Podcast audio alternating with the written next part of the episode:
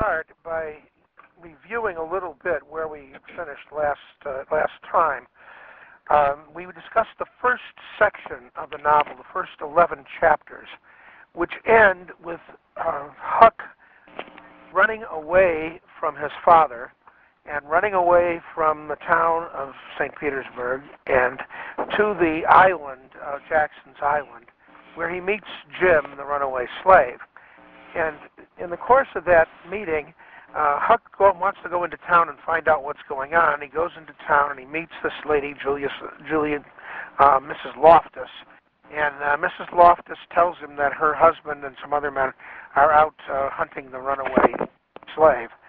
And Huck goes back to the island and tells Jim, "They're after us.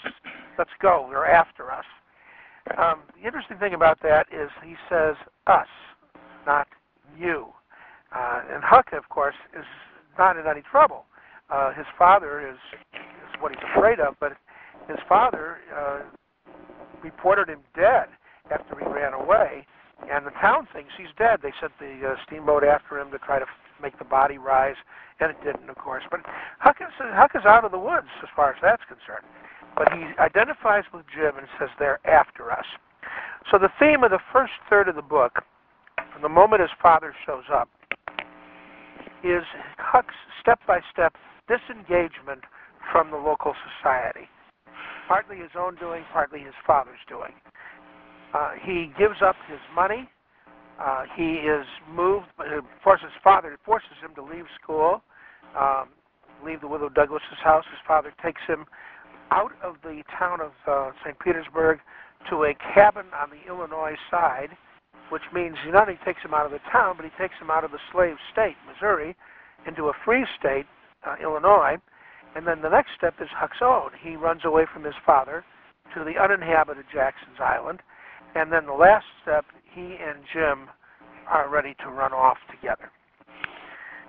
So that's where we are uh, at this moment.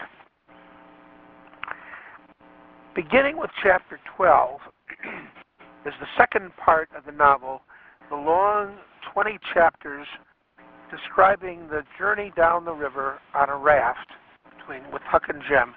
And between those raft segments are segments ashore. Uh, this this ch- series of 20 chapters, chapters 12 through 31, can be described as subdivided into five sections of adventures on shore, plus some discussion, some discussion, including three chapters of Huck and Jim and their growing and changing relationship between each other. So there are really two uh, two kinds of chapters in this section. The first one is the um, Huck and Jim on the raft. And it's not bit difficult to see that what Twain did in these chapters on the raft was to create a kind of a miniature Eden, uh, Eden on wood planks. By contrast, the places that they go when they are on shore are one kind of hell after another. And in the course of the section, Huck invites the king and the duke, we'll get to them in a moment, the king and the duke to come aboard the raft, which is equivalent to inviting the snake into the Garden of Eden. And they corrupt it and eventually destroy it.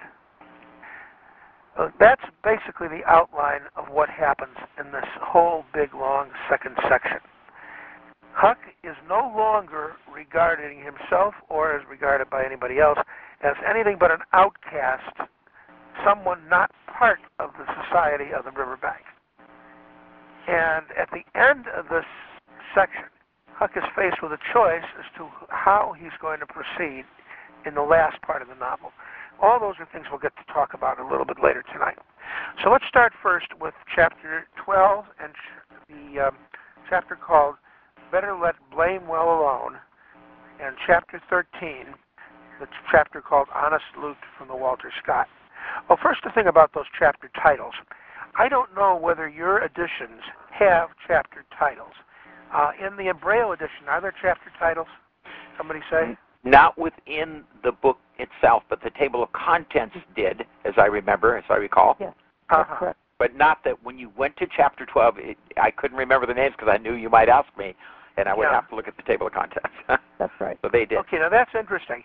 Yeah. The original version of the novel, the original publication, did, in, at least in America, did not have the chapter titles at all. Some versions of the novel have it, others do not. And the big question is who made up the chapter titles, and how come if Twain made them up, and it sure sounds like he did from the titles, why weren't they in the original edition? And I can't answer that question. But I hmm. would almost bet my boots that Mark Twain created those chapter titles, even if they weren't used in the original edition of the novel, uh, which came out in February 1885 in the United States. Uh, incidentally, Huckleberry Finn was first published abroad. It was published in England in uh, November or December of 1884, a good two or three months before it came out in America. So, uh, this most American of all great American novels actually was published first in England. Just a uh, little sidelight. Interesting. All right. I'm going to read out loud some of the material that makes up the first part of chapter 12. Better let Blamewell alone. Huck is narrating. It must have been close on to one o'clock when we got below the island at last, and the raft did seem to go mighty slow. If a boat was to come along, we was going to take a chance, take the canoe rather, and break for the Illinois shore. And it was well a boat didn't come, for we had never thought to put the gun in the canoe or a fishing line or anything to eat. We was in rather too much of a sweat to think of so many things, and weren't good judgment to put everything on the raft. If the men went to the island as I just expect they found the campfire I built, watched it all night for Jim to come, and anyways they stayed away from us, and if my building the fire never fooled them, weren't no fault of mine. I played it as low down on them as I could. When the first streak of day began to show, we tied up to a towhead in a big bend on the Illinois side, hacked off cottonwood branches with a hatchet, and covered up the raft with them, so she looked like there had been a cave-in in the bank there. A towhead is a sandbar with cottonwoods on it, thick as harrow teeth. We had mountains on the Missouri shore and heavy timber on the Illinois side and a channel down the Missouri shore at that place, so we weren't afraid of anybody running across us. We laid there all day and watched the rafts and the steamboats spin down the Missouri shore and the upbound steamboats fight the big river in the middle. I told Jim all about the time I had that jabbering with that woman. Jim said she was a smart one, and if she was to start after us herself, she wouldn't have sat down and watched the campfire. No, sir, she'd fetch a dog. Well, then I said, why couldn't she tell her husband to fetch a dog? Jim said he bet she did think of it by the time the men was ready to start, and he believed they must have gone uptown to get a dog, and so they lost all that time, or else we wouldn't be here on a towhead 16, 17 mile below the village. No, indeedy, we'd be back in that same old town again. So I said I didn't care what was the reason they didn't get us, as long as they didn't. And now from here, we get the descriptions of life on the raft. When it was beginning to come on dark, we poked our heads out of the cottonwood thicket and looked up and down and across. Nothing in sight. So Jim took up some of the top planks of the raft and built a snug wigwam to get under in blazing weather and rainy, and to keep the things dry. Jim made a floor for the wigwam and raised it a foot or more above the level of the raft, so now the blankets and all the traps was out of reach of steamboat waves. Right in the middle of the wigwam, we made a layer of dirt about five or six inches deep with a frame round it for it to hold its place, and this was to build a fire in sloppy weather or chilly. The wigwam would keep it from being seen. We made an extra steering oar too, because one of the others might get broke on a snag or something. We fixed up a short forked stick to hang the old lantern on, because we must always light a lantern whenever we see a steamboat coming downstream, keep from getting run over. But we wouldn't have to light it for upstream boats unless we see we was in what they call a crossing. For the river was pretty high yet, very low banks, being still a little underwater, so the upbound boats didn't run the channel, they just hunted easy water. The second night we run between seven and eight hours, the current that was making over four mile an hour. We catched fish and talked, and we took a swim now and then to keep off sleepiness. Kind of solemn, drifting down the big, still river, laying on our backs, looking up at the stars. And we didn't even feel like talking loud. And it weren't often that we laughed, only a little kind of low chuckle.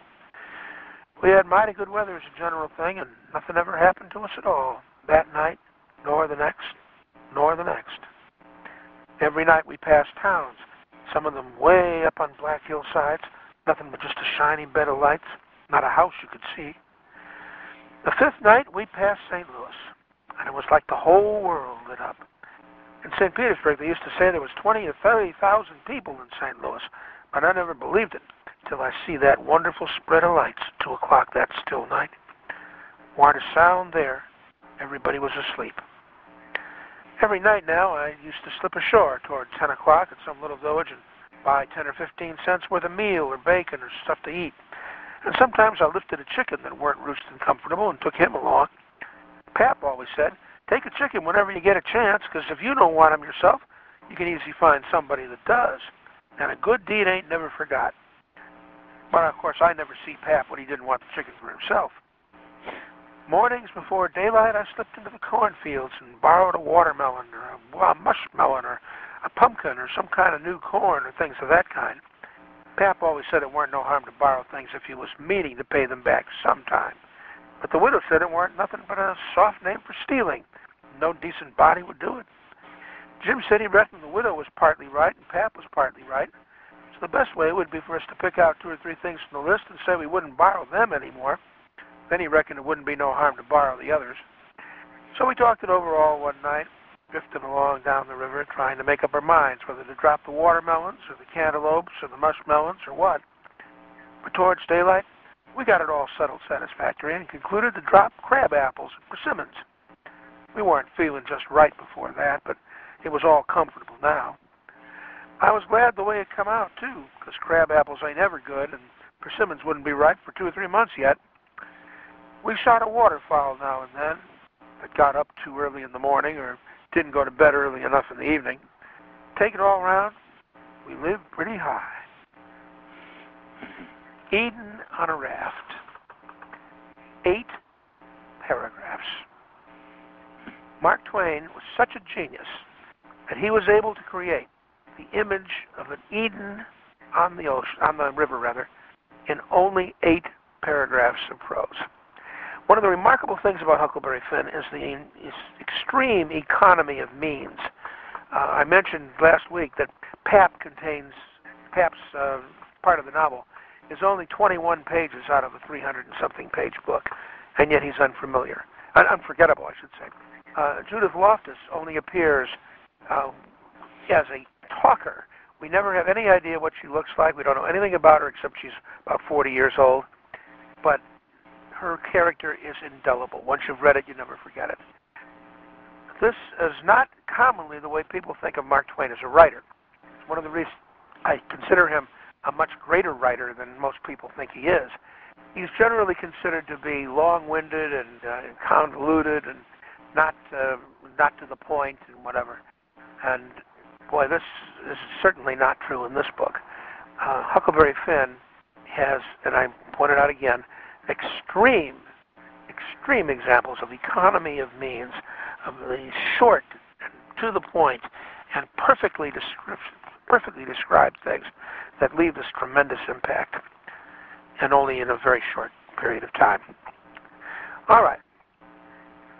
That Eden section can be described as the transition into the action of the second part of the novel which begins with the paragraph starting the fifth night below St. Louis. We had a big storm after midnight with a power of thunder and lightning, and the rain poured down in a solid sheet.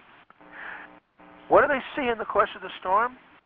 A steamboat that had killed herself on a rock. We was drifting straight down for her. Lightning showed her very distinct. She was leaning over with part of her upper deck above water. You could see every little chimney guy clean and clear, and the chair by the big bell an old slouch hat hanging on the back of it when the lightning flashes come. All right, what's Huck's reaction to this? He thinks of Tom Sawyer and he says, Hey, Jim, let's land on her and see what we can pick up. Maybe we can get some good stuff out of the captain's cabin. Um, maybe cigars worth five cents apiece. Jim didn't want to do it. Tom, you think Tom Sawyer would ever go buy this thing? Says Huck not for pie, He wouldn't He'd call it an adventure? That's what he'd call it. And he'd land on that if it was his last act. And wouldn't he throw style into it? Wouldn't he spread himself? No, nothing? Well, at this point, Huck still sees Tom, as he always does in the course of the novel, as the ideal that he can never live up to.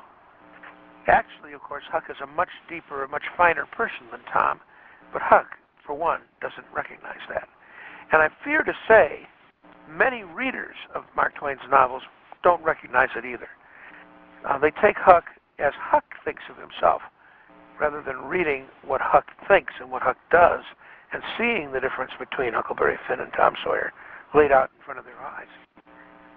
All right, Jim gives in, of course, because Huck is white.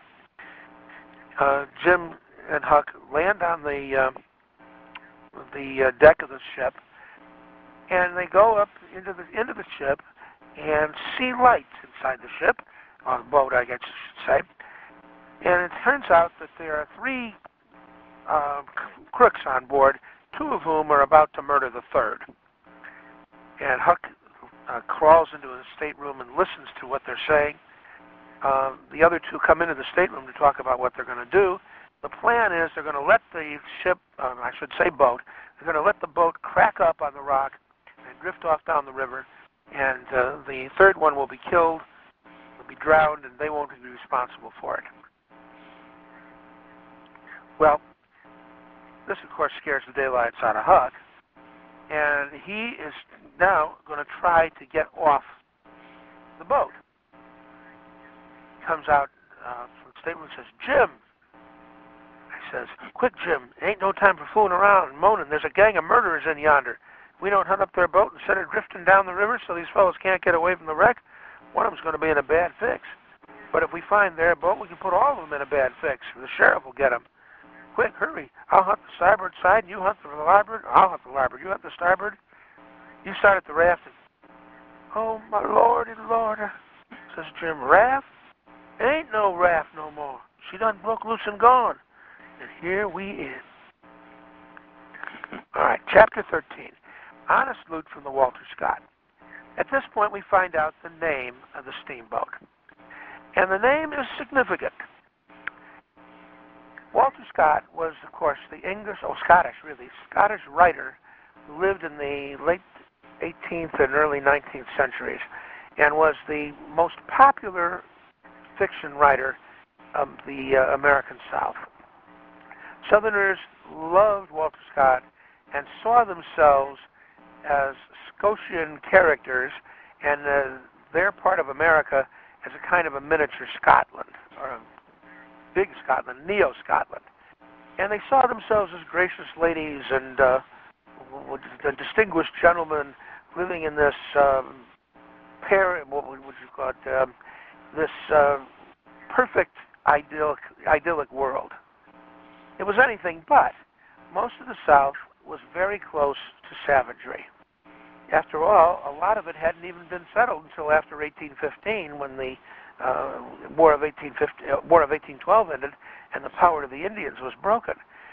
So, in this, if the book is set around 1840, as it is, much of the South had not even been settled for 25 years, and that part of it that was settled certainly wasn't settled very, uh, um, shall we say, uh, to some degree, as Scotland would have been settled after hundreds of years or thousands of years. But Mark Twain realized and believed that the Southerners did not see themselves as they really were. They didn't want to see themselves as they really were. They wanted to see themselves as romantic characters like those of Walter Scott. So when he names the steamboat the Walter Scott, and the Walter Scott is about to break up and crash down the river in pieces, what does this suggest?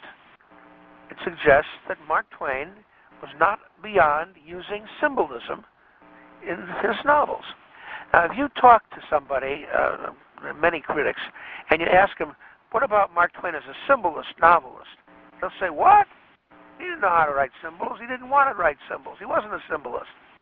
Well, I don't think that's true, not in this case.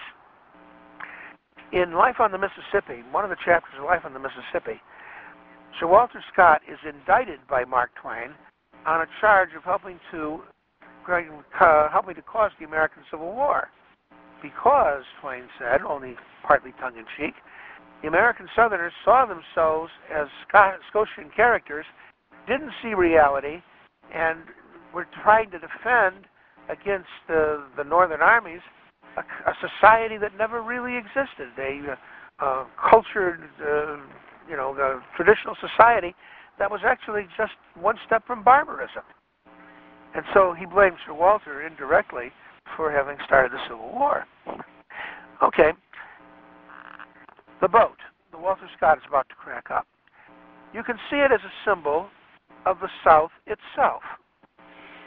The South, of course, it, uh, was not breaking up, but it uh, was bound to come to a bad end as long as it was a minority in the whole Western world holding on to the institution of slavery. It was unique not only in America by 1840 or so, no other North American nation had slavery. Hardly any other nation in the world had slavery. The British had done away with slavery already. Uh, and in fact, the British Navy was uh, stopping slave ships wherever it found them and said, trying to prevent the spread of slavery. Uh, but the American South continued to see itself as a different society and unwilling to look at itself at the way it really was. Nobody in the South seemed to realize how awful an institution slavery was. And that goes for Sam Clemens as a boy. Samuel Clemens never realized, as he said later in life, how awful slavery was because he grew up with it, was used to it, and nobody was there to tell him that there was anything wrong with it. And it wasn't until he was an adult and had seen with his own eyes the rest of the world that he realized that there was something very wrong indeed with slavery. But the average Southerner saw nothing wrong with it, and in fact, some Southerners went so far in defending slavery that they advised the North to start slavery in place of uh, low-wage workers because they thought slavery was more humane. They said nobody starved in slavery. In the uh, owner's interest to feed the slave. Uh, the slave, when he was too old to work or too young to work, was fed anyway and clothed anyway, poorly, but they were. And some Southerners actually thought slavery was a better economic system and a more humane economic system than capitalism as it existed in the North. Well, the Walter Scott does indeed break up. Uh, Huck and Jim find the boat that they're looking for. They find it first and get off, leaving the murderers, the gang, the three guys, on the boat. Then something interesting happens in the novel. I quote Jim manned the oars and we took out after our raft. Now was the first time I'd begun to worry about the men on the boat. I reckon I hadn't had time to before. I begun to think of how dreadful it was, even for murderers, to be in such a fix. I says to myself, there ain't no telling but I might come to be a murderer myself one day yet, and then how would I like it? So I says to Jim, first light we see, we'll land a hundred yards below it or above it, where there's a good hiding place for you in the skiff, and then I'll go and fix up some kind of yarn and get somebody to go for that gang and get them out of their scrape so they can be hanged when their time comes. Huck, in other words, feels compassion for even a gang of murderers. We've never seen this before in him. He has never shown compassion for anybody else. And certainly, Tom Sawyer never does. This is a new stage in Huck's developing character where he has come far enough to empathize even with people who are crooks, murderers, criminals, what have you. And as a result, he goes to the ferry boat landing and he talks to the uh, one man on the boat who's the captain, the engineer, the watchman, the, and he says sometimes the passengers and the freight too. And he tell this man is telling him about how he doesn't have all the money that old Jim Hornback has, and he hasn't got the uh, prestige that Jim Hornback has, but he'd rather be a sailor and he doesn't care. He doesn't doesn't want to live the way Jim Hornback lives. Huck picks up on this immediately, and he invents a story about having sandbagged on the wreck and found there Miss what's his, what's her name? Miss Hooper, uh, Hooker, Miss Hooker. Hooker. And he Yeah. says, uh, "Would you go up and take Miss Hooker off?" She says, "Where? On the wreck? What wreck? Why, there ain't but one. What? You don't mean the Walter Scott?" Yes. Good land. What are they doing there, for grace's sake? Well, they didn't go there on purpose. Well, then he tells a story about how they got stuck there. And the captain then says, By Jackson, I'd like to, and blame it, I don't know, but I will. But who in the ding nation's going to pay for it? You reckon your pap? Why, that's all right, says Huck. Miss Hooker, she told me particular, and her uncle Hornback. Great guns, is he her uncle? Looky here, and I'll have his niece safe before he can get to town. How does Huck do this? He recognizes the man's weakness is admiration for and almost idolizing Jim Hornback. And so he invents a story that Jim Hornback's niece is on the, the boat, and immediately the captain, who's been uh, reserved about it because he doesn't see anybody's going to pay him, he's anxious to go get the the, the, the people off the boat because he thinks one of them is Miss Hornback, uh, Mr. Hornback's niece, and he's going to get paid. Uh, this is another example of Huck's marvelous command of psychology. It's the, um, probably the first time we see it as clearly. Huck can size up a situation and see how he can use the information that he has to get what he wants or to get what he wants done. And he does it here. We also see how Huck's facility at lying has developed. He had trouble when he was trying to lie to uh, Mrs. Loftus. Uh, he, got his name wrong. Uh, he was dressed up as a girl, but he didn't know how to act like a girl, and she spotted him as a boy immediately. But Huck doesn't make that kind of mistake again.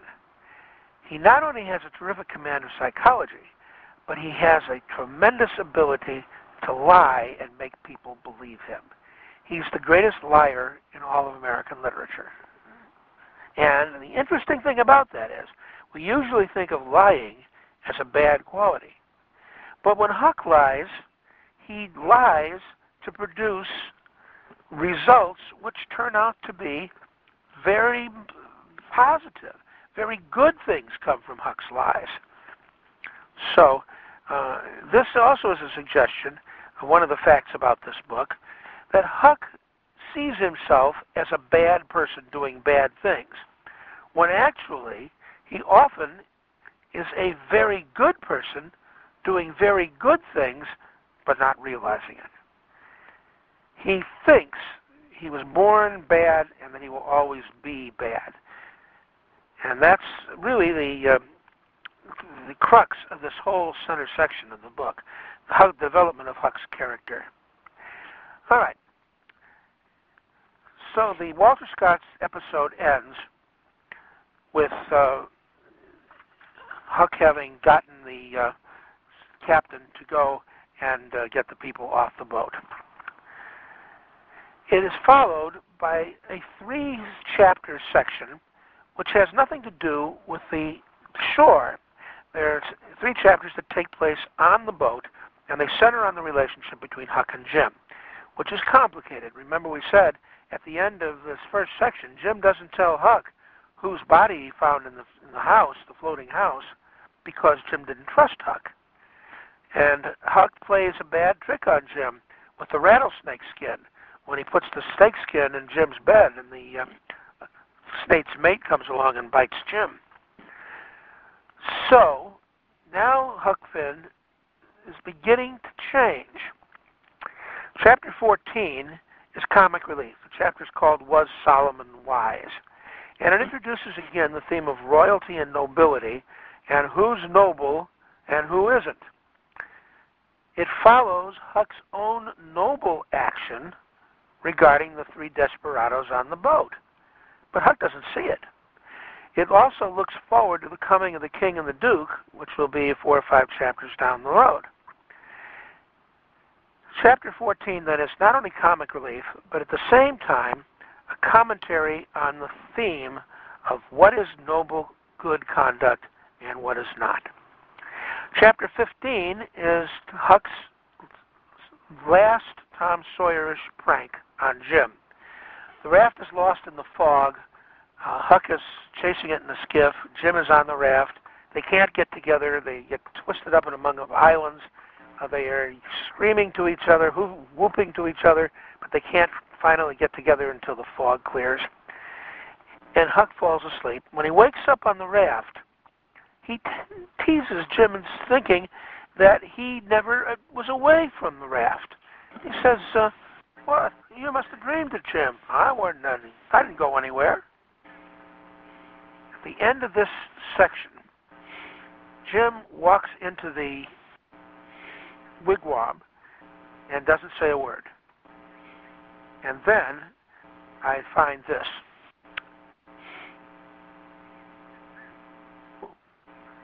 Jim looked at the leaves and rubbish on the raft and the smashed door, and he looked at me and back at the trash again. He'd got the dream fixed so strong in his head he couldn't seem to shake it loose and get the facts back into place again right away. But when he did get the thing straightened around, he looked at me steady without ever smiling, and he says, What do these things stand for? Well, I was going to tell you. When I got all wore out with work and was calling you, went to sleep, my heart was most broke because he's lost and I didn't see no more what had become of me in the raft. And when I wake up and find you back again all safe and sound, tears come and I could have got down on my knees and kissed your foot. I was so thankful. And all you was thinking about was how you could make a fool of old Jim and with a lie. Now that truck there is trash. And trash is what people is that puts dirt on the head of their friends makes him shamed. Then he got up slow and walked to the wigwam.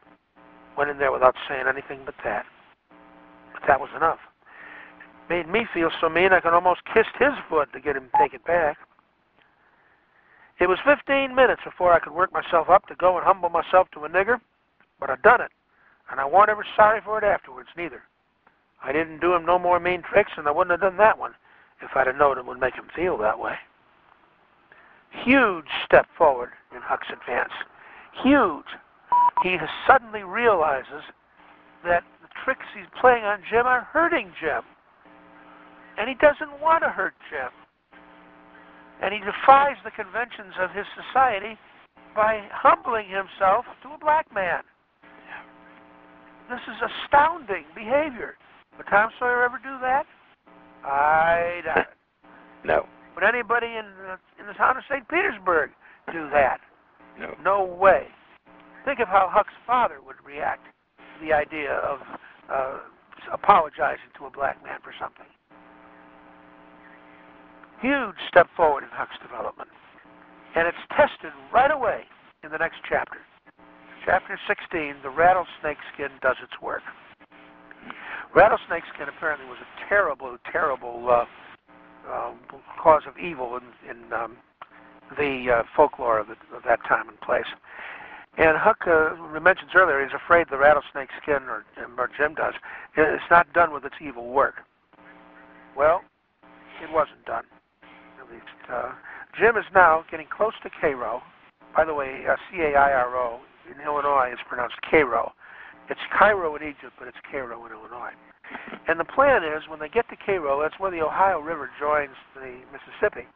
The plan is to stop in Cairo, get on a steamboat going up the Ohio into the Free States, and then be out of trouble, and Jim would be free.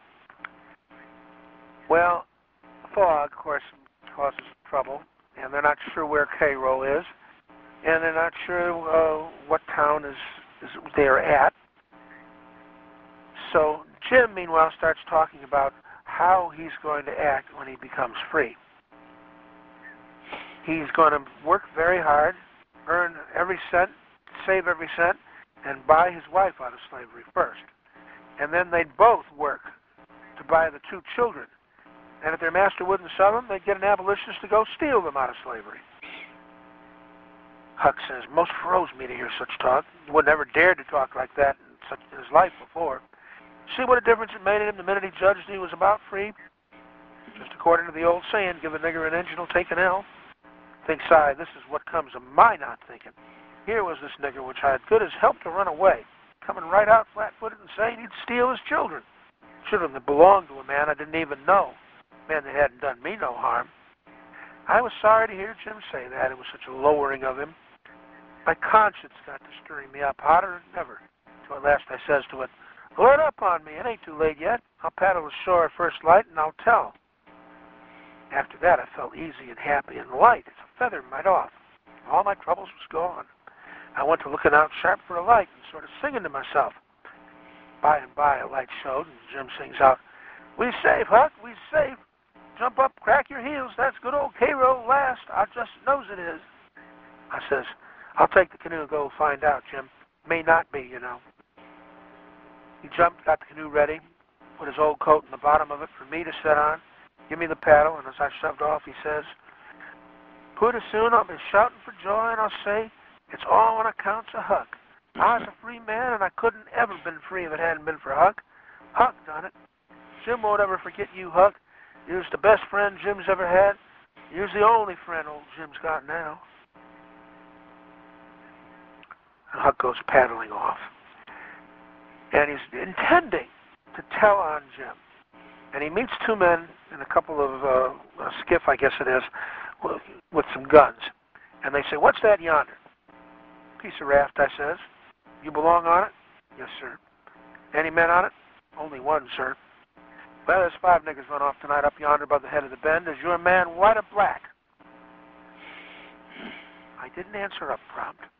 I've tried to, but the words wouldn't come. Tried for a second to brace up and out with it, but I weren't man enough. Hadn't the spunk of a rabbit. I see I was weakening, so I just gave up trying, and I says, He's white. Reckon we'll go and see for ourselves. And now, what does Huck do? Wish you would, says I, because it's Pap that's there, and maybe you'll help him tow the raft ashore where the light is. He's sick.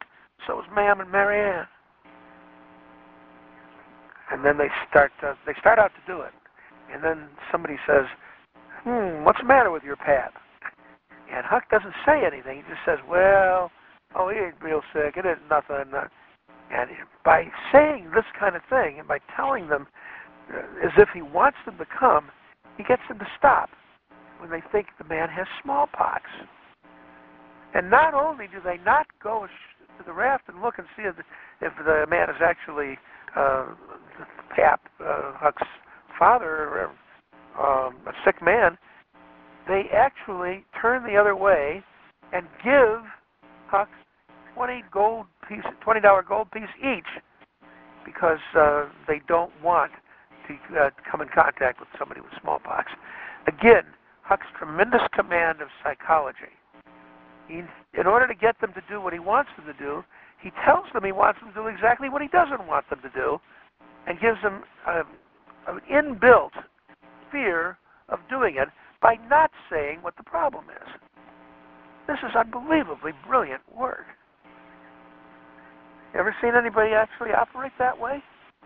Uh, it's hard to believe that uh, anybody could actually think of doing this and uh, get away with it.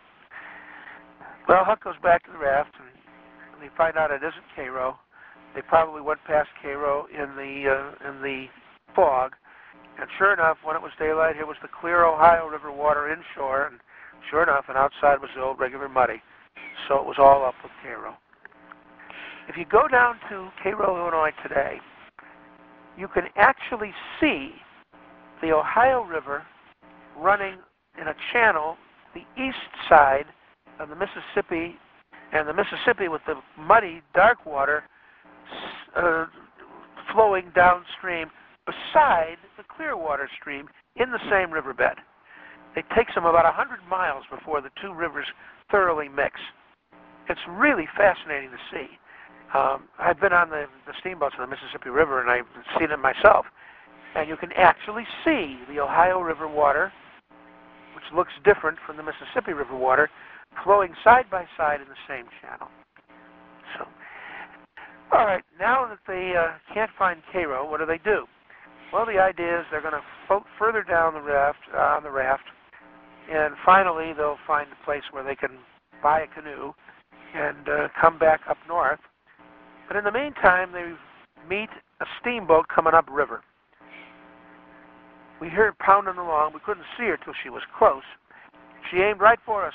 Often they do that, try to see how close they can come without touching. Sometimes the wheel bites off a sweep, and the pilot sticks his head out and laughs, thinks he's mighty smart. Well, here she comes, and we said she was going to try and save us, but she didn't seem to be shearing off a bit. She was a big one, and she was coming in a hurry, too, looking like a black cloud with rows of glowworms around it. All of a sudden, she bulged out, big and scary, with a long row of wide open furnace doors shining like red hot teeth, and her monstrous bows and guards hanging right over us. There was a yell at us and a jingling of bells to stop the engines and a powwow cussing and whistling of steam. And as Jim went overboard on one side and I on the other, she come smashing straight through the raft. I dived. I aimed for the bottom, too. A 30-foot wheel had got to go over me, and I wanted to have plenty of room. I could always stay underwater a minute. This time I reckon I stayed under a minute and a half. And I bounced for the top in a hurry. I was nearly busted. I popped out to my armpits and blowed the water out of my nose and puffed a bit. Of course, there was a booming current, and of course that boat started her engines again ten seconds after she stopped them. They never cared much for raftsmen. So now she was churning along upriver out of sight in the thick weather, though I could still hear her. I sung out for Jim about a dozen times. I didn't get any answer. So I grabbed a plank that touched me while I was treading water and struck out for shore, shoving it ahead of me. But I made out to see that drift of the current was towards the left-hand shore, which meant I was in a crossing. So I changed off and went that way. It was one of those long, slanting two-mile crossings, so it was a good time in getting over. Uh, the channel crosses from the west side of the river here to the east side. I couldn't see but a little ways, but I went poking over the rough ground and a quarter mile or more, and then I run across a big old-fashioned double log house before I noticed it. I was going to rush by and get away, but a lot of dogs jumped out and went to howling and barking at me, and I knowed better than to move another peg. All right, Huck and Jim have been separated. The raft has been damaged by the steamboat, and Huck now is standing in front of the Grangerford house. And this is our third part of this episode, of this uh, second section, the second shore episode, the episode of the Grangerford uh, and uh, Shepherdson feud. When Mark Twain wrote this, um, approximately 1882 or 3, something like that, the great feud in West Virginia and Kentucky between the um, well, uh, Hatfields. The, I'm sorry. Hatfields and the McCoys. Yeah, the Hatfields and McCoys was front page news, and Twain used that uh, feud as a background for these two chapters. All right, what kind of people are these? These are the uh, Grangerfords. They are the aristocracy of this part of the of Kentucky. Uh, old Mr. Grangerford wears a white suit, as Mark Twain himself did later in life. Know, um, and he has a couple of sons and uh, his young son Buck, and they have land, they have property, they have wealth. Uh, they are a leading family. The other leading family is the Shepherdson family, and there's a feud been going on between the Grangerfords and the Shepherdsons and Shepherdsons, and uh, nobody knows what it's about. But every once in a while, they kill one of each other off. Uh, how senseless, how totally senseless is a blood feud in any case, and especially when it takes place among the so-called most sophisticated, most upstanding people in a frontier community barely a step removed from pure savagery. What, the, what are the Shepherdsons and the Grangerfords like?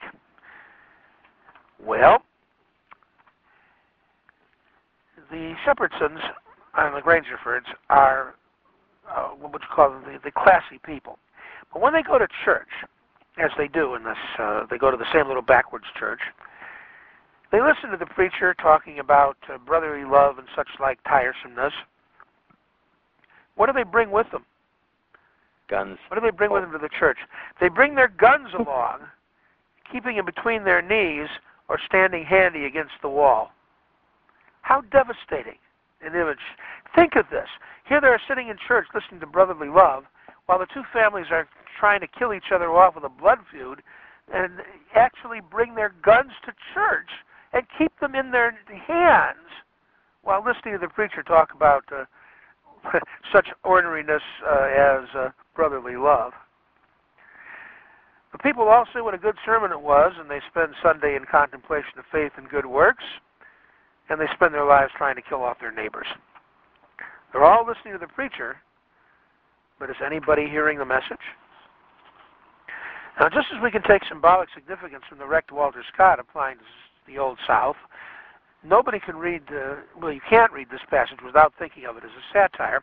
The apparent subject is fighting and feuding families, but the deeper target is all those folks in any place and at any time who metaphorically are taking their guns to church and paying as little attention to the message as the Grangerfords and the Shepherdsons do. Mm-hmm. So you can really read the feud episode in at least three ways. First, as a story of romance and tragedy, similar to Romeo and Juliet, the play. Although in this instance, a presumably, presumably happier ending for the lovers, if not for the kinsmen. Secondly, you can read it as an attack on the absurdity of such behavior at such a time and a place. And thirdly, one can see it as a satire.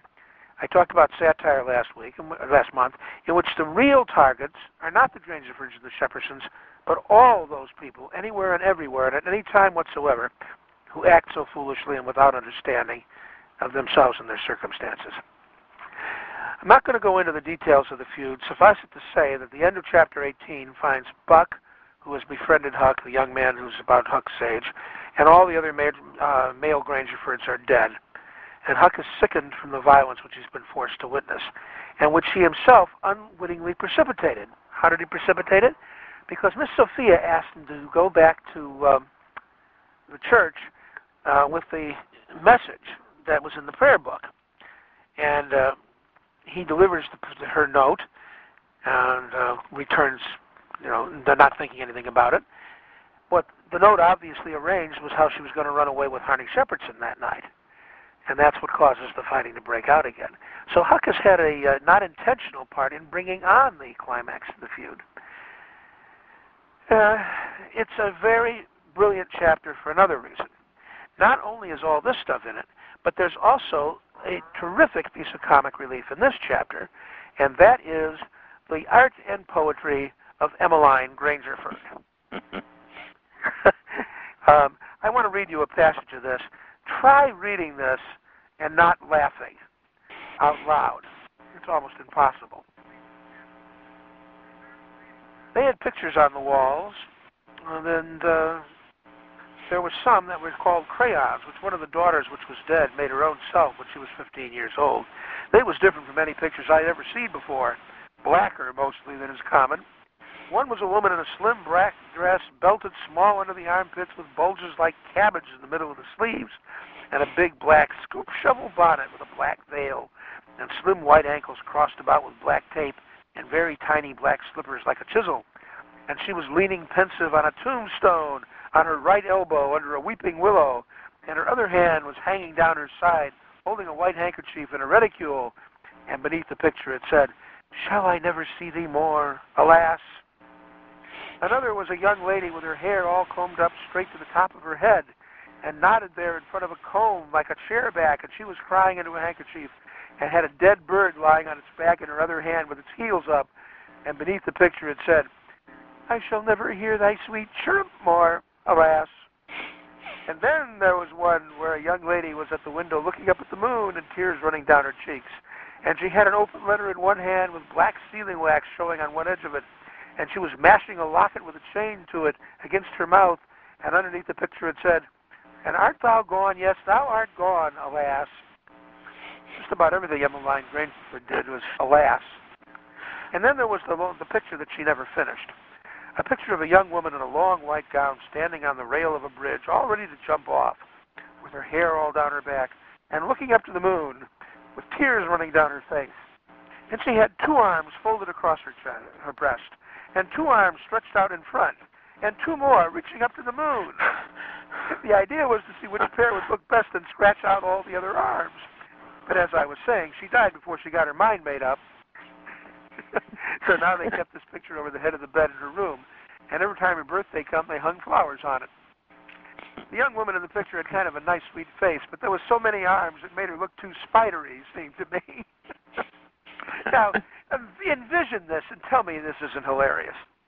It is. This is the way Mark Twain beguiles you. In the midst of this serious chapter, this, this brutal blood feud chapter, is this tremendously hilarious comic piece.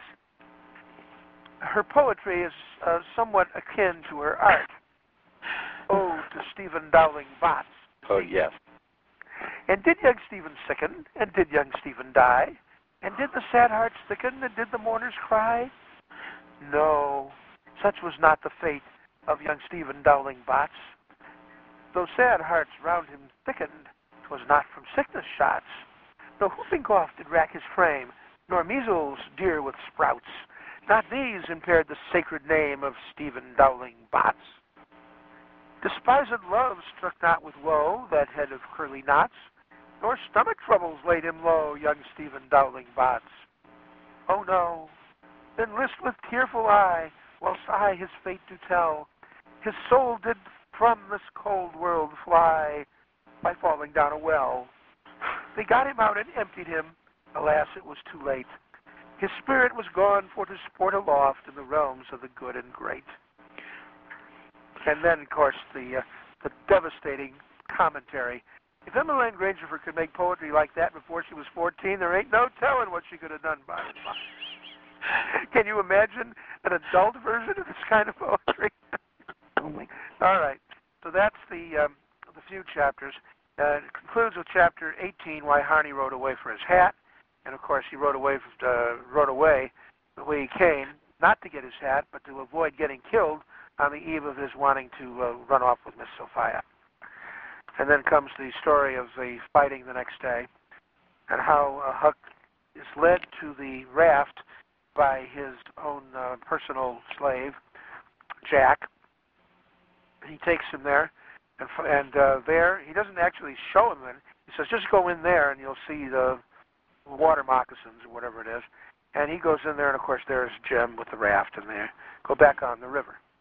So that's the feud episodes. Uh, the feud episode is a brilliant, brilliant piece of work. Uh, you could never find anything um, more beautifully put together, more devastatingly, well, cruel, and at the same time, more hilariously funny. All right, uh, what what time do we have? Like ten minutes to And and also Ira, Jim Yeah. uh, Huck said the raft. He said I'm home again. Remember the raft? There's somewhere yeah, there, Jim fixed the raft. and that that impressed me. I said, aha, back to home, the raft. Yep. We got about ten. said there weren't no home like a raft after all. Other places do seem so cramped up and smothery, but a raft Yeah. don't. You feel mighty free and easy and comfortable on a raft. So they're back in Eden again, but not for long. Three days and three nights come by, and they're in a little town. And uh, oh, before they do that, there's this picture of the dawn on the river. Uh, he does this in several of his books. Notably, he does it in Tom Sawyer, in Life in the Mississippi, and in Huckleberry Finn. It's the beginning of chapter 19, um, the picture of dawn on the river. I'm not going to try to read it because I want to move on, but uh, it's a beautiful piece of writing describing dawn on the river. Okay. Okay. Uh, one morning about daybreak, I found a canoe and went over to the town, and uh, there's he sees these two guys who were a cow path across the creek. Here comes a couple of men tearing up the path as tight as they could foot it. I thought I was a goner for wherever anybody was after anybody. I judged were after me, or maybe Jim. I was about to get out of there in a hurry, but they was pretty close to me then, and they t- sung out and begged me to save their lives. Said they hadn't been doing nothing and was being chased for it, and there was men and dogs a coming. They wanted to jump right in, but I says, "Don't you do it. I don't hear the dogs and horses yet. You got time to crowd through the bush, get up the creek a little ways, and take to the water. Then wade down to me and get in. That'll throw the dogs off the scent." Well, they do, and they are those nameless uh, rapscallions, two of the uh, most marvelous depictions of uh, criminal behavior in all of literature, the king and the duke. Of course, neither one of them is a king or a duke. They're a bunch of um, con men, and they've been working the towns, uh, and they got uh, they do camp meetings and they do uh, patent medicine and they do um, shall we say theater. we'll see that in a little while. They do anything to make a buck, and neither one of them is trustworthy. They don't trust each other. They're up one-upping each other. They don't know each other. They just both happen to come together in the town. And they are going to be the means by which the Eden of the river journey, the Eden of the raft, is corrupt and eventually destroyed. Well, they get on the raft and uh, they decide that um, the Duke says first, "I am really a, I'm really a noble Duke to think I should be leading such a life in, in such company." The old one, the old bald-headed man says, "What? Ain't the company good enough for you?" And the Duke says, "Oh yes, yes, yes. Uh, uh, blah blah blah blah. My great grandfather was the eldest son of the Duke of Bridgewater, et cetera, et cetera." And um, he says, "Well, would you mind uh, if we call you um, Your Grace or My Lord or Your Lordship, etc.?" Well, the king is uh, silent for a little while. He, the other one is silent for a little, and then he comes up with the uh, statement that he is actually the Dauphin of France, the uh, son of Louis the Sixteenth and Marie Antoinette, who uh, disappeared and um, was probably killed around 1790 something. Well, he's about the right age. He would be uh, 60 something today, and this is about 1840. So he takes, uh, he one ups the Duke by calling himself a king. And if you say uh, things, nice things to the Duke, you should say even nicer things to the king. And then the king and the Duke go to work. Chapter 20 What Royalty Did to Parkville. Mm. Who, are the, who are the people of Parkville? What are they like? What are the people of Parkville like? Are they bad people? You know, they're in this uh, camp meeting. and uh, the camp meeting is a kind of a big, uh, what would you say? It's a combination religious meeting, but also it's a combination of a uh, outdoor picnic and kind of a it's kind of a uh, social occasion. The king decides he's going to work the camp meeting, and he uh, says he's a pirate from the Indian Ocean, and he takes up a collection, and he collected eighty-seven dollars and a three-gallon jug of whiskey that he found under a wagon. Uh, well, that wasn't bad. The Duke, meanwhile, was um, set up set up a uh, printed little job for farmers at a printing office that wasn't his, and he took the money, and he got ten dollars of advertisements for the newspaper, which he said he would put in for four dollars if they'd pay in advance, and then he's going to walk off with the four dollars. The price of the paper was two dollars a year, but he took in three subscriptions for fifty cents apiece on paying him in advance, and he set up a little poetry. He took in nine dollars and a half and thought he'd done a pretty square day's work for it. And then uh, he also prints up this handbill that shows Jim as a uh, runaway slave. Jim uh, recognizes that um, these uh, this king smells sort of bad, uh, and which gets us into the discussion later about how these uh, you know brigands, who uh, Huck knows, of course, immediately are not really uh, real, um, not really royalty, are not much different than real royalty.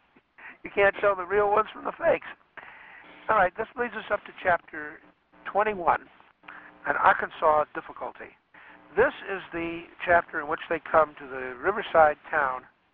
Um, is the name of it? Does it have a name? I don't, I'm not even sure which. Uh, I don't recall a name. No. I don't either, but it, I think it has one, but I don't recall it. Anyway, with the loafers and the uh, setting a dog on fire, and oh, just awful, awful. Horrible. Yeah. People in uh, Polkville were nice people, just easily misled, naive, and a little bit dense. These people are just nasty. And while they're in the town, the countryman Boggs comes riding in, drunk as a lord, and he's after Colonel Sherburne, who he says cheated him. Sherburne is the big merchant in town. Sherburne is fed up with Boggs, and when Boggs causes too much trouble, Sherburne, Sherburne takes his pistol, levels it at Boggs, and shoots him. Kills him in the street in cold blood. Well, this this, by the way, mirrored something that actually happened in Hannibal while Twain was a boy, and uh, he he saw the, the thing happen, and he saw the the um, countryman whose name was Sam Smarr, saw him lying on the floor of the drugstore with this heavy Bible lying on his chest, and he stops breathing. Who do you suppose it was who was sent to get the heavy Bible? Sam Clemens. Sam Clemens. And yeah, and he brought the heavy Bible back, and of course, uh, then he thought that the heavy Bible he had brought was what killed Sam Smarr, and he had conscious, terrible conscience problems about that for a while. Okay, the result of this is the townspeople, led by their half man, uh, whose name was uh, who was it, Buck Harkness, try to lynch Sherburne, or at least make a move to lynch Sherburne. And this is chapter 22, Why the Lynching Bee Failed. This is one of the key chapters in the book. I have mentioned before that in any great piece of literature, uh, almost anything, look at what is in the center of the book. Now, there are 43 chapters in Huckleberry Finn. This is chapter 22, the dead center of the book. Can't get more centered than that. And what do we find in this chapter? Colonel Sherburne stands off this whole mob of people who he knows are really cowards. He says, The average man's a coward. You're cowards. If there's any lynching to be done, it'll be done Southern style at night. So take your half man and get away from me. I born in the South, raised in the South, lived in the North. I know all what people are like all around. And the average man's a coward. And a mob is a, a mob of cowards who take uh, energy from each other that they don't have alone. This is clearly Mark Twain talking about uh, how mob psychology works and how horrible a thing it can be. I always had mixed feelings about Colonel Sherburne. Uh, he's a, a, a, you know, he's a murderer, and yet he has more presence about him, uh, more more brains about him, more understanding of people than almost anybody else in the, in the novel. He maybe doesn't use them the way we'd like to see those qualities used. But there is something special about Colonel Sherburne. He's not just one of those town loafers, not one of the uh, the half men, as he said, as he calls Buck Well, after the lynching bee fails, because he confronts them and talks them down. You say, lynch him, lynch him. You're afraid to back down because you're afraid you'll be found out for what you are, cowards. So you raise a yell and hang yourselves under that half man's tailcoat. That's what an army is. Pitiful, most pitiless thing out as an uh, as a mob. That's what an army is. It's a mob. They don't fight with courage. It's born in them, but with courage it's borrowed from their officers and, their, and from their mass. And a mob without a man at the head of it is beneath pitifulness. Now, that's Colonel Sherburne talking. Right after that, immediately after, Huck goes to the circus and is duped by the uh, clown dressed up as uh, with the ringmaster and the rider. Uh, in other words, Huck's credulity is still present. And that night, the uh, King and the Duke produce uh, their show, which was supposed to be Shakespeare. Uh, it didn't produce more than about 12 people. So, this is when the uh, Duke comes and prints up at the courthouse, three nights only, Garrick the Younger and Kean the Elder in the thrilling tragedy of The King's Camelopard or The Royal Nonesuch. Admission 50 cents. And at the bottom, the biggest line of all, ladies and children not admitted. There, says he. If that line don't fetch him, I don't know Arkansas. Oh boy. the Duke uh, has some knowledge of human nature too, as Colonel Sherburne does. What's this chapter really about? It's about the different aspects of human nature. How people can be very, very good and at the same time be very, very evil. Same people at different times, different people at all times. Mark Twain is famous for having said that man is the only animal that can blush or needs to. And he was a very, he had a very cynical attitude about people, and it shows up in this chapter uh, notoriously. These Ira, are you, Ira, you may want to open Yeah. a question, but I want to ask you uh, something. Uh, the, but the people, the townspeople, were so bad that they didn't say the play was bad, right? They said, "Let's tell everybody it's wonderful," and get them in the next night oh, and the no, night no, that's, after. that's after Am I correct the on that? Nonesuch. I'm Uh, sorry. the first night they're going to do Shakespeare, and then nobody comes. right. When they actually do the Royal Nonesuch, they feel taken, but they're going to uh, not allow themselves to be taken without having Alone. everybody else taken first. Right. Right. That's yeah, what I but wanted that's, to say. that's coming up. That, we haven't got good." to that yet. Oh, I'm I want sorry. to do one okay. more chapter before we Okay. uh, open up for Very questions. good. Okay. Uh, and that's chapter 23, which continues the center of the novel. and the important thing about this chapter is uh, this is the one where they do the royal Nonesuch. yes. And uh, the second night, the rest of the town comes and they get uh, taken. And the third night, the king never went uptown at all. The duke uh, got away you know, after uh, sending up the curtain, and uh, they all got off with uh, 400 and whatever dollars, 487 dollars or whatever it is. All right, that's the action of the chapter. But the most important part of the chapter comes at the very end. I went to sleep.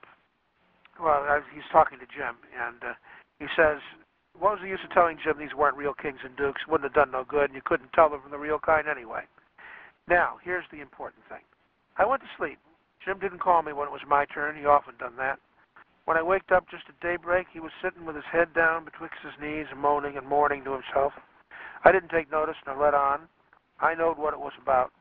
He was thinking about his wife and his children way up yonder, and he was low and homesick because he had never been away from home before in his life.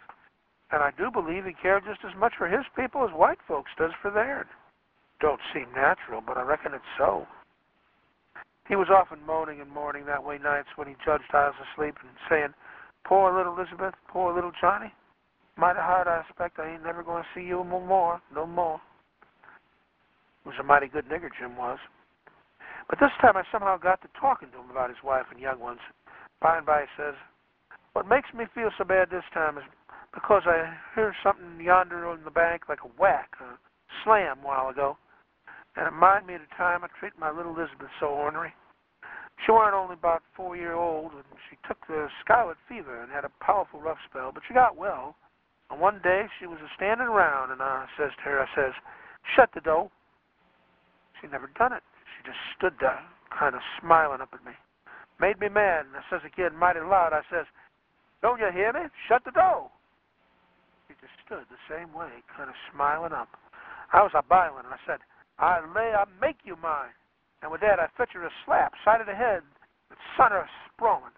Then I went into the other room there, and I was gone about ten minutes, and when I come back, there was that door standing open yet, and the child standing most right in it, looking down and mourning, and tears running down. My, but I was mad. I was going for, I was going for the child, but just then, it was the door that was open innards. Uh, just then, along comes the wind and slam it to behind my child. Kablam! And my land, the child never moved. My breath most hop out of me, and I feel so. So I don't know how I feel. I crope out, all trembling, crope around in the open. The door is easy, open up slow, and poke my head in behind the child, soft and still. And then all of a sudden, I says, "Pow!" Just about as I could yell it. She'd never budge. Oh, Huck, I burst out a crying to grab her up in my arms, and I say, Oh, the poor little thing, the Lord God Almighty forgive poor old Jim. Was he never going to forgive himself as long as he lived? Oh, she's plumb deaf and dumb, Huck. Plumb deaf and dumb, and I've been a treating her so. Okay, this is the center of the novel. These two twin chapters, one showing man at his worst, and one showing a supposedly uh, subhuman individual, uh, a black person, a slave, subhuman. I'm surprised that uh, maybe black people feel the same thing for their kids as white people feel for theirs. What's the point? The center of the novel, the core of Huckleberry Finn, is about the inexplicable dual nature of people.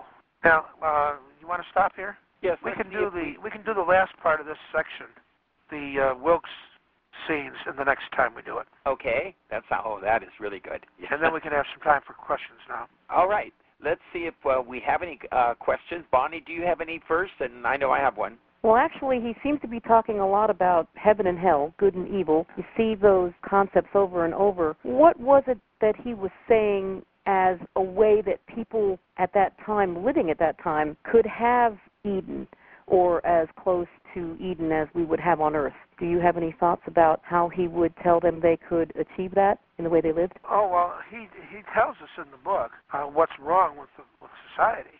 People who uh, refuse to see reality, people who create a group image and then um, believe in it. All blacks are slaves. In order to be justify making them slaves, we have to make them stupid. Uh, they're not really human. They're less they're less than fully human. It's this kind of thinking. What the book is about is not slavery. It's about the kind of thinking that makes slavery possible. Thinking and creating straw men and then uh, acting as if they're real. Refusal to see the truth. Let me read a passage here.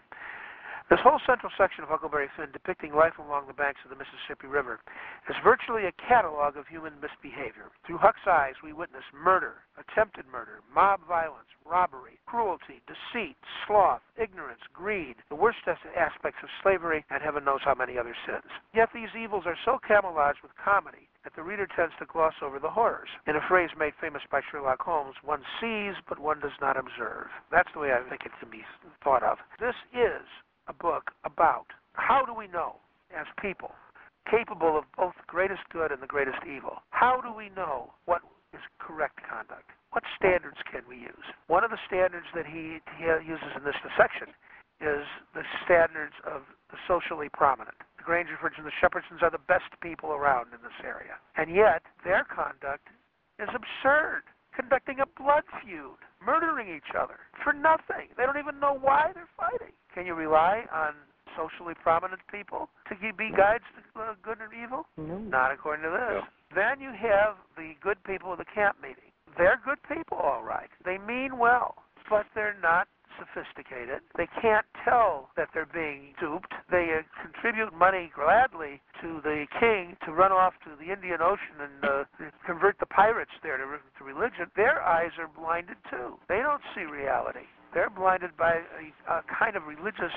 Um, what would say a religious commitment that is unrealistic. Well, it speaks well for today because people still either create their own or invent their own reality and don't really see reality. That's, Yeah. I guess, why it's such a timely novel. Uh huh. You got your finger on it right away. That's one of the reasons why this novel is a great timeless book. Why it will never be irrelevant. A hundred and fifty years or more after it was well, a hundred and what is 140 years after it was first published, it's just as topical today as it ever was. And it will Bob, never be less topical as long as people are people. I have one other last question I'd like to ask, and then I will be quiet. Um, That's all right. You don't have to be quiet. Go ahead. n- well, I want to give other people a chance. I talk to people a lot about timing and pacing in novels. And of course, when a novel is written and the time period it takes place in has a lot to do with the pace of it, how fast it moves, and how much happens in a scene very often. Um, you said earlier that Mark Twain was that some people think that he is long-winded and convoluted. Certainly, I'm sure there are a lot of people who believe that's true. The same could be said of Thomas Hardy, who also wrote novels with chapter titles, and probably uh, there are many other examples as well. And I would say that this is just the way people wrote at that time. You didn't have very much happen. And when did that kind of thing come about, where people started putting names to chapters? Because later that really Well, changed I don't know about the names part of of chapter chapters. I don't know about the thing about putting names to chapters, but, But I the can tell writing, you. when did the writing come about? Yeah, I can tell you that a lot of novels in the 18th century when the novel was first invented, and certainly in the 19th, were written for serial publication. Uh, they were published first as serials in newspapers and magazines. And consequently, there's a lot of repetition because you have to make sure that the people knew what the last section was like. You know, what happened in the last week's last week's episode. Dickens particularly is guilty of this. Uh, Dickens is extremely long-winded. Yeah. Very discursive. My friend Rachel has been reading The Tale of Two Cities. She said, I read six chapters and they're still bouncing along in the same coach. When is something going to happen? So true. That's funny. Um, Twain is like that on occasion. Uh, if you read Life on the Mississippi, the whole book is 500 pages long, and there's really uh, only about 100 pages of uh, organized writing. The rest is uh, vignettes all thrown together. The reason is that Twain published by subscription. In other words, he had salesmen go out and say, the next book by Mark Twain will be coming out so and so and so and so. Subscribe for your copy now, sight unseen. I guarantee you, you will get 500 pages of writing by Mark Twain. Hmm. Okay? The book had to be long enough to meet the, the what the subscribers were offering. It's like a precursor to the bestseller of today. Uh, in other words, he was selling by volume. You know, you see it on the cereal package. This is sold by weight, not by volume. Uh, Mark Twain was selling by volume, not by weight. Mhm. And he was Oh. not the only author who did this, but he was probably the most successful ever. Okay, I will be lynched. There will be a lynching bee if I don't let the audience at least have one shot here with Let's a go. question or two. Let's go. And who has a question? Well, he is so specific with what he's talking about, and he explains everything so well. I don't have any questions. Thank you very much. Uh, Okay, actually, another, another try here on questions from anyone. Hello, Mr. Fistell. This is Marcia Moses, and uh, I just, uh, I, I actually, I agree with Cinna. Is Tom Sawyer also involved in this book at all? I have not read much of uh, Mark Twain or Samuel Cl- uh, Clemens. You mentioned Tom Sawyer during your uh, your talk this evening. Is uh, is he involved at all in the book? Tom Sawyer is very much involved in this book. If you recall last time when we discussed the first section of the book, Tom Sawyer is in the first three chapters uh, extensively. And in fact, we see Tom patronizing Jim. We see Tom, uh, as Huck looks up to him almost like a god. And we see Tom telling uh, Huck that he can get into Tom Sawyer's gang only if he has a uh, suitable adult to be uh, tormented. And he offers him Miss Watson, and Tom says, That's all right. We'll, we'll take her. And you have to have social standing to get into Tom Sawyer's gang, you know. At any rate,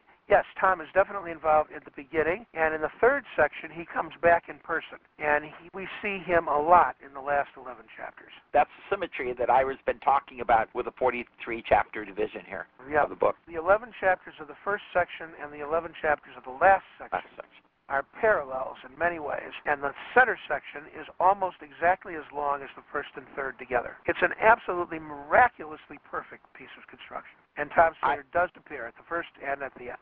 Ira, this is truly a masterpiece this evening. I really mean this. I've learned so much, and I know our audience has, and we want to thank you so very much for taking the time to do this for us. It's always a pleasure to do it. You want to do another one? We'll we'll do the uh, last part of this section, the last uh, Oh, yes, we must. chapters of this section, 24 through 31, Right. and then we'll go on and start the last section. I'm with you, and I'll be in touch with you on that, on a date. Okay.